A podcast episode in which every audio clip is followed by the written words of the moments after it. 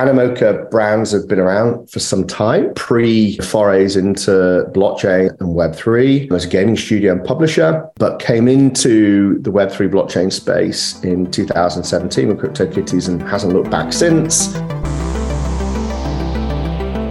Okay, so today I'm really happy to welcome on a good friend of Outlier Ventures, Robbie Young, C E O of Animoca Brands. Welcome, Robbie. Hi, good to be here. Thanks, Jamie. So I was just saying off air, I think this is the third or fourth time we've been in one another's company over the last month or so, maybe more actually if I include the Animoca launch party. As you said, something's either going wrong or right. We'll let other people decide that by the end of this. A quick intro to Animoca. I'm assuming if people are in web three, they know who you are, they know who Animoca is, but maybe as a quick refresher, Animoca Brands have been around for some time, pre-forays into blockchain and web three as a gaming studio and publisher, but came into the web three blockchain space in two thousand seventeen with CryptoKitties and hasn't looked back since, is now very comfortably and consistently in the top three investors in the space just generally, and have a, an amazing portfolio from Axie Infinity, OpenSea, Dapper Labs, Yuga Games, Uh, et cetera, et cetera. And so there was news around your kind of planned fund, a couple of billion for the Open Metaverse. Animoca Brands is described as delivering property rights to gamers and building the Open Metaverse. Maybe we just start there. What does that mean? How do you define gaming? Because, of course, it's quite broad. If you look at your portfolio, it's not just literal games. It's Correct.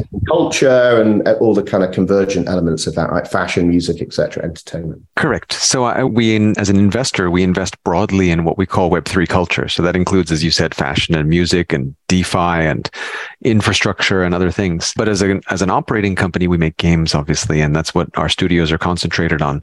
And I think that what we're trying to do in pushing forward the creation of an open metaverse and the adoption of web three more broadly is to really try to deliver on this promise of being able to deliver digital ownership, digital property rights. And we think gamers actually represent the biggest constituency within entertainment. So we start with them because owning property, digital property in games, we feel is quite natural because gamers have been accustomed to already using virtual currency to buy virtual land or virtual items for many years.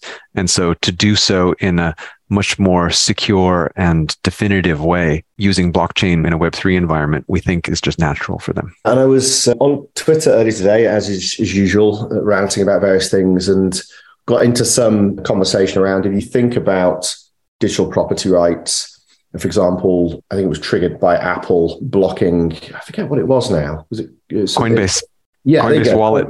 Yeah, because they wanted thirty percent on the gas transaction. On the gas fees. Just, yes. And so they're the ultimate kind of middleman, right? The the ultimate intermediary, kind of ta- trying to tax every transaction and actually breaking a lot of the potential of web three, just breaks the fundamental economics of thirty percent is going to leave every transaction right around an N F T. But if you think about it, and of course, it's not just limited to Apple, but more generally, web two, it's state of feudalism, where there are no property rights, it's just serfdom. And so what we're really talking about is this emancipation of, of the, the kind of digital citizen, really. And of course, gaming ha- has, you would imagine, this affinity. Now, I was on stage with your business partner, Yat, recently, and he challenged this idea that gamers don't want digital property rights. Gamers don't want blockchain. It said it's very much a kind of Western narrative. Could you just talk about that a little Sure. bit more? Because again, I think a lot of people think Discord, they think Steam, they think this kind of backlash in the Ubisoft game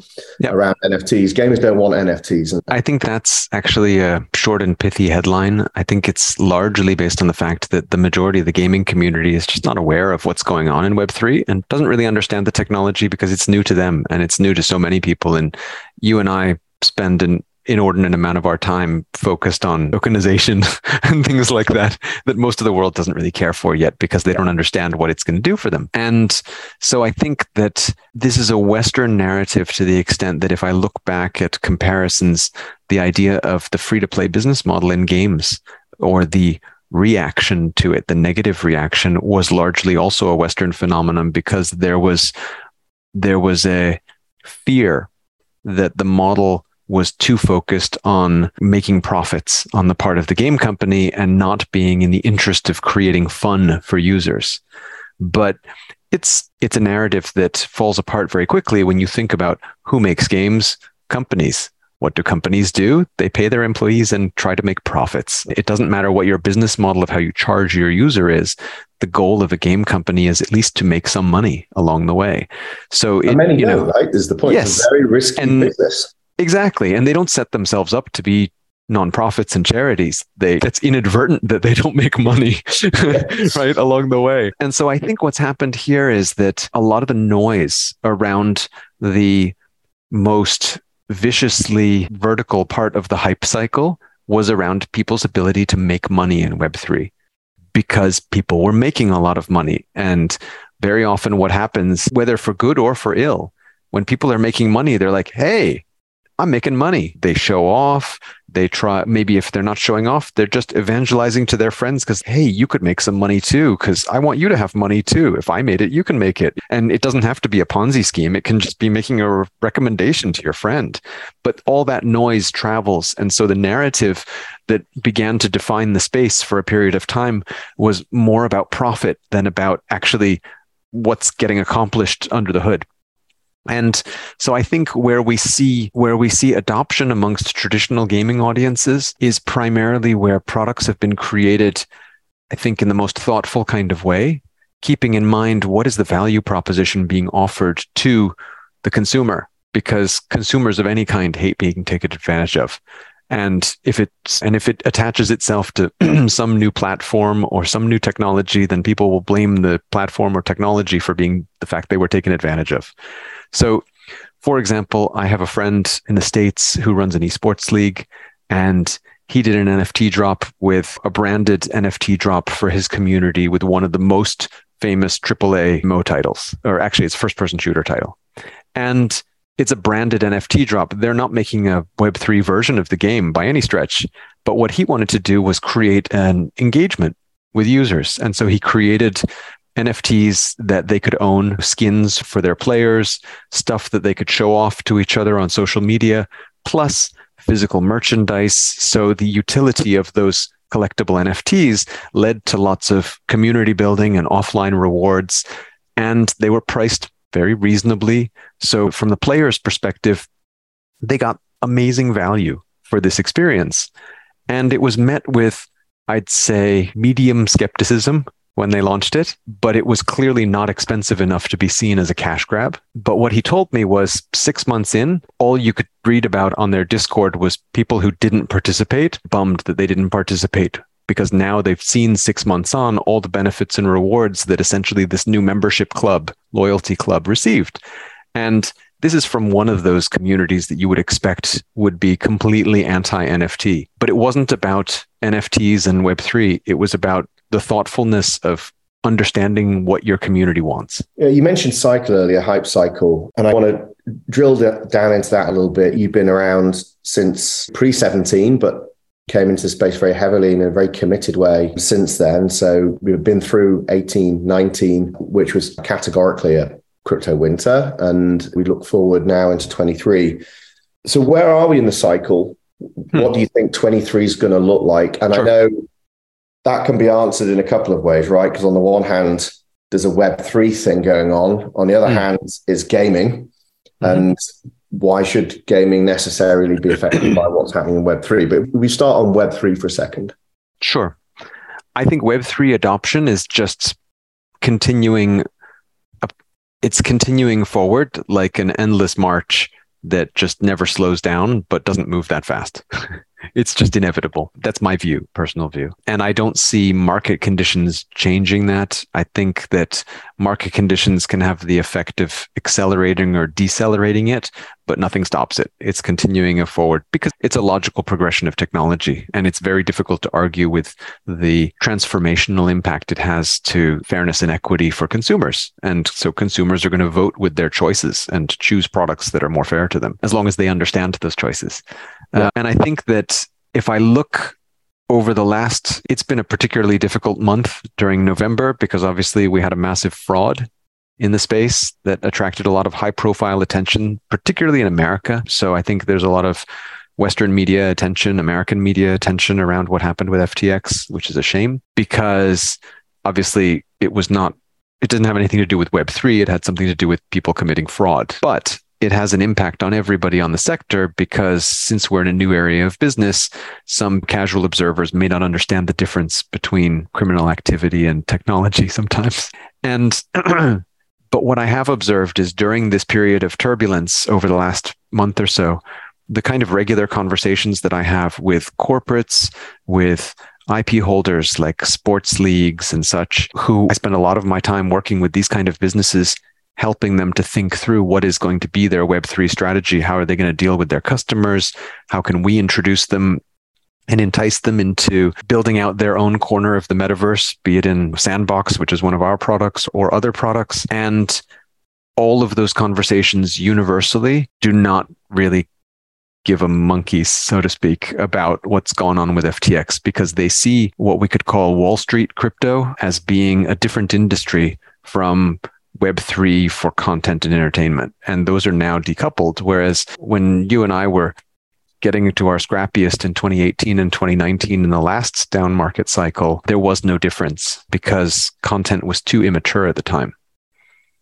Yeah, and I think that distinction between crypto and Web three is important. They both need one another, but crypto, in my mind anyway, is the kind of financial system around mm-hmm. Web three that allows for people to speculate on its future value, right? And I don't mean speculate in a negative sense. It's, of course, that feeds into how it's financed as well, but really just serves as a means of price discovery for everything. Mm-hmm. I think we have a representative asset. But of course, that's where a lot of the attention goes, because that's where the big numbers are. That's where the criminality happens. That's where the kind of more sensationalist stuff happens. But I totally agree. Meanwhile, you look into Web three, there's just a huge amount of momentum in, in your perspective on the space, media, entertainment, but then much broader than that in an enterprise sense. Sometimes you feel like you've got a split personality. You speak to mm-hmm. crypto natives that are just on Twitter all day, thinking about the markets, and they're having a meltdown. And then you just have a conversation with very serious institutions, companies, enterprise, who are deeply committed to Web three. They understand the shift, and they're actually beyond piloting and testing and thinking really strategically about how they enter. So it's good that you're seeing and hearing that too. Also, it also reflects the reality of how long it takes for big corporates to move. Yeah. I'm talking to some institutions like museums. These are the kind of governmental organizations that literally we may be in our next crypto winter by the time they actually come out with product. Because the sales cycle, so to speak, of convincing them and them getting approval to do things is years. Yeah. And many of them are brand custodians, right? If you're dealing mm-hmm. with a word of I P, that their goal is to not screw the brand that has often take, taken decades to, to turn into multi-billion dollar franchises. Yeah. Uh, it's a deliberate pace, really, isn't it? Is that yep. kind of protect that I P. So obviously there was this news around this fund. And what was mm-hmm. really interesting about it was not necessarily the number. I think we've got, we've got used to the numbers now, a couple of billion, and I have no doubt that you'll do that and more, given your financial performance and track record in the space. But it was its stage. It's focusing primarily on growth stage. And I think that's a real indication of where we are in a cycle, where we're about to be in a cycle. Obviously, funds have a multi-year horizon. So it's not necessarily where we are now, but where you think we're heading. Yep. Could you talk us through a little bit of that? What's sure. the, you know, thesis and, and why why do we need a growth stage fund? So we've looked at setting up a, this basically was an outgrowth of observations we had in our own portfolio of both companies we own as well as have invested in. And there are a handful that have started to mature. This is the same kind of class of twenty seventeen, twenty eighteen that we're a part of as far as our blockchain journey goes. And many of them have now become multi-billion dollar businesses, at least by valuation. Yeah. And, and these are the kind of companies that are going to be potential I P O candidates or things like that in a couple of years, we suspect, looking at a sort of two to four time, four year time horizon. And this is the reflection of how the industry matures. And there's going to be more of the following along behind them, maybe twelve months behind, twenty-four months behind, et cetera. And it's going to be a, an, a perpetual cycle at some point. This just happens to be the first class. And so what we wanted to do was we wanted to see how we can address working with companies at every stage of their life, because, and I'm sure this is something that actually, I know this is something that you're addressing, which is when you're a seed investor, then you have to figure out how to become a Series A investor. And when you're a Series A investor, you have to decide, do I also become a Series B investor? And maybe then you decide, I'm not really a C or a D investor because that's not what I do well. But maybe in our case, what we decided was when companies get bigger, we want to have an ability to be able to continue helping them on their journey. And so what we've done is we've actually brought on board a team who have spent literally decades running what we would call traditional private equity, so growth stage fund management, to help us to do this, but in a Web three context focused on people building for the open metaverse, because we think that this Web three category is very exciting. And that also we see there's a gap in the market because there are funds, mostly funds are focused on the early stage and the venture stage at the moment. And so we want to be able to be there for our companies when they get bigger.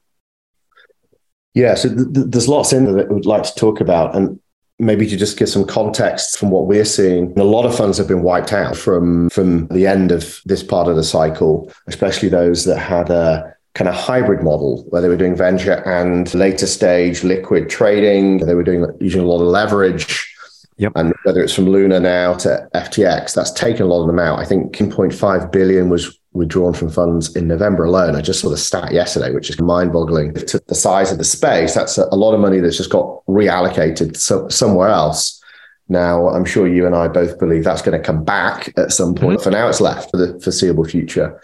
So there is a, a real gap now for stage. And so that, that kind of rationale makes total sense. You mentioned P E, you mentioned I P O. So I guess the assumption is there is still a role for equity here, perhaps an increasing role in the world. Yeah. Could you talk through that a little bit?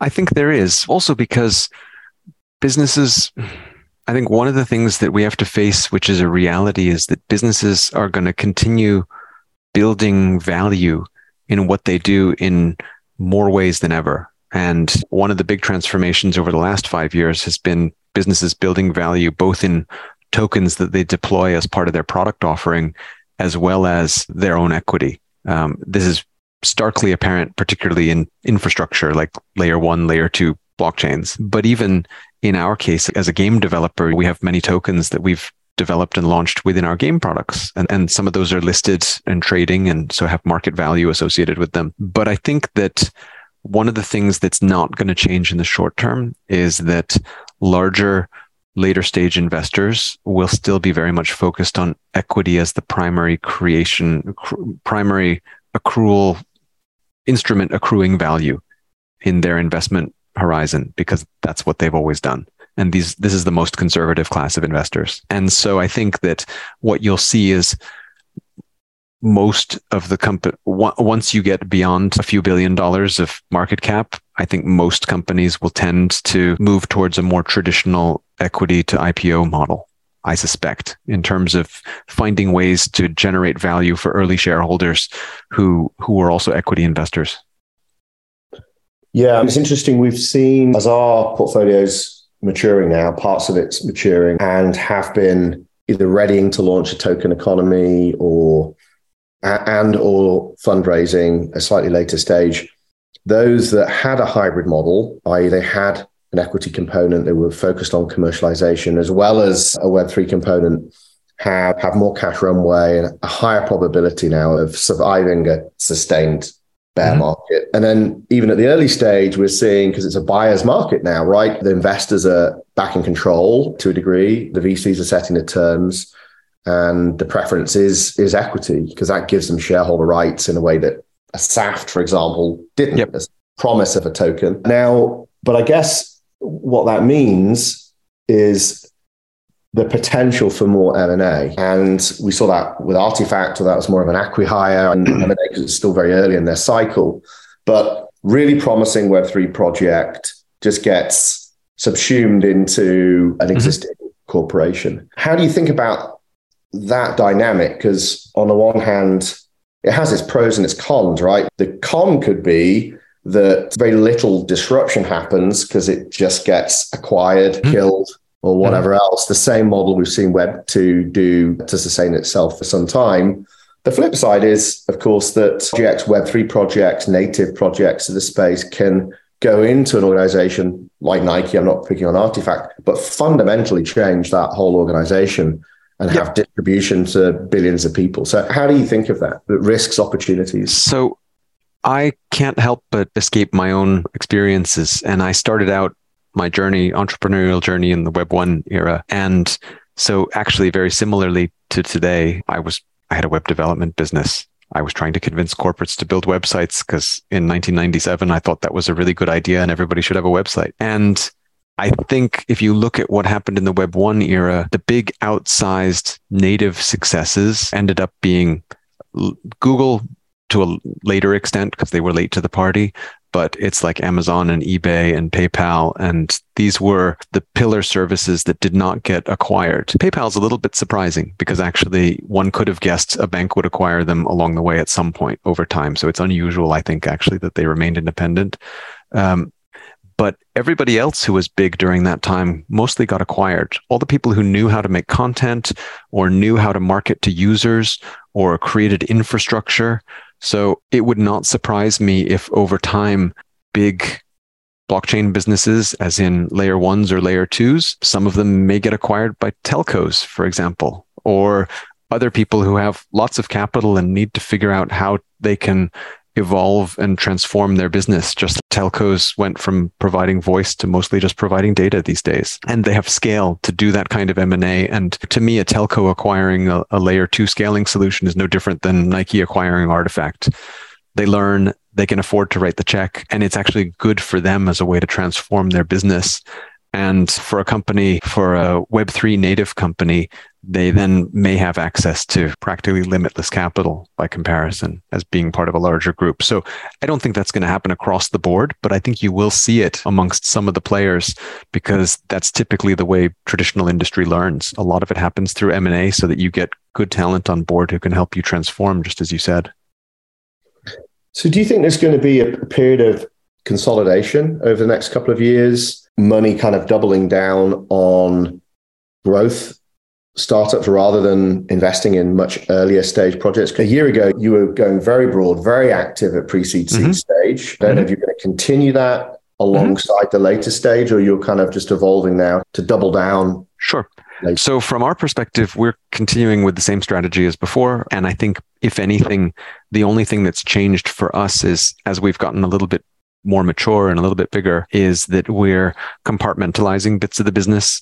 So we have a venture fund separate from the operating company, and now we'll have a late stage fund separate from the operating company so that we can do more investing activity through dedicated investment businesses as opposed to just as a corporate V C off the balance sheet. Yeah. yeah, exactly. But otherwise, our thesis is exactly the same. We want to be in early at the building stage because I think despite the fact that there are many businesses that are maturing, and in, in the next two years, let's say, I don't see it being any different than the last two in terms of all the action is going to be in seed and Series A.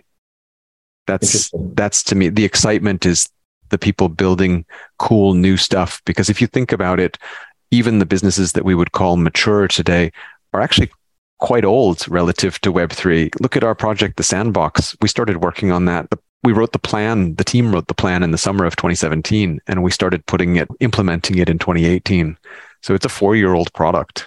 Yeah, but older than that because it was a mobile app game. Exactly. So it's actually, it's been around for ten years. Right. Yeah. Yeah. That's interesting. And then reassuring, right, to, to hear that commitment to early stage. Because I think from our perspective, one of the concerns is, and actually, even with F T X, right, all these projects were dying. He was Sam was referred to as the J P Morgan. He was saving the industry. He was buying up all these companies quite aggressively and, and effectively trying to build out this conglomerate, which caused me some concern before I even was aware of what was going on there, just gen- generally. How do you, and actually we've seen it with Yuga Labs, for example, Yuga Labs acquiring, partnering with other native mm-hmm. I P and presumably some non-native.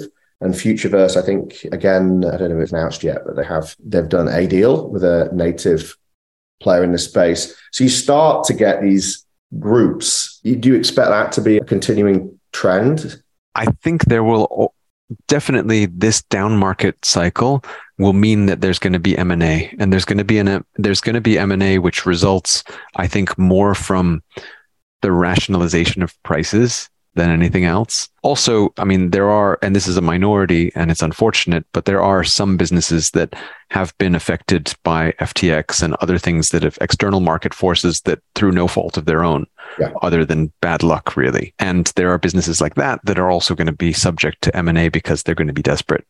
Um, but I think for the most part, M and A is going to be about talent acquisition, because it's been so hard to fight for talent over the last couple of years that now for people who, particularly bigger people not in the space, so, you know, like your Nikes and other corporates who want to get into the space, they now have an opportunity with more rational prices to come in and acquire teams that have been making mistakes and trying stuff for a couple of years.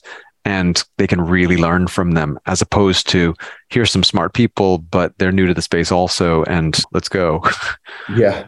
And I guess this, the opposite's true in a way, that Web three projects, startups that are high growth, that are capitalized well, can begin to benefit from all the layoffs happening in Web two, right? Mm-hmm. Huge parts of the workforce. I don't know what's going on in gaming necessarily, yep. but in, in in big tech generally, right? They're hemorrhaging, hemorrhaging talent. I'm conscious of time, but just wanted to drill down into one particular thing that I'd be interested to get your perspective on, um, and that's N F Ts. And we're talking about value flow, equity, mm-hmm. fungible, non-fungible.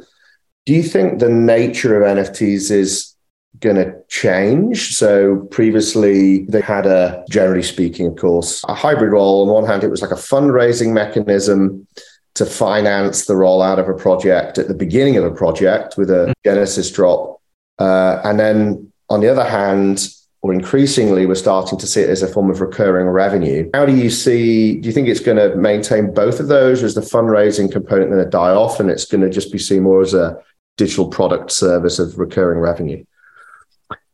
So I always view N F Ts through the lens of content, because I'm trying to help my game players to own their content.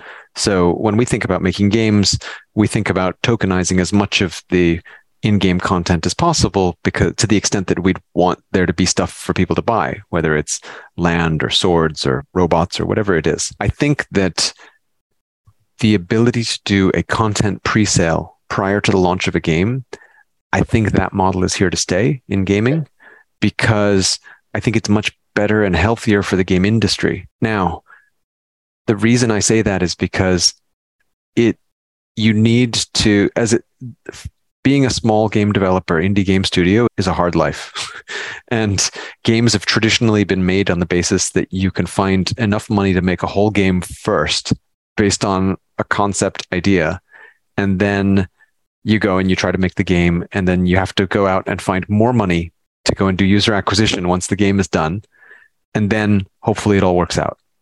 And that's a very difficult proposition. And in this model where you can do a content presale, what you're doing essentially is you're starting with a core committed community of players who also then become evangelists for your game, who become beta testers for your game, who become your biggest cheerleaders in the game event. This is your community. These are your people.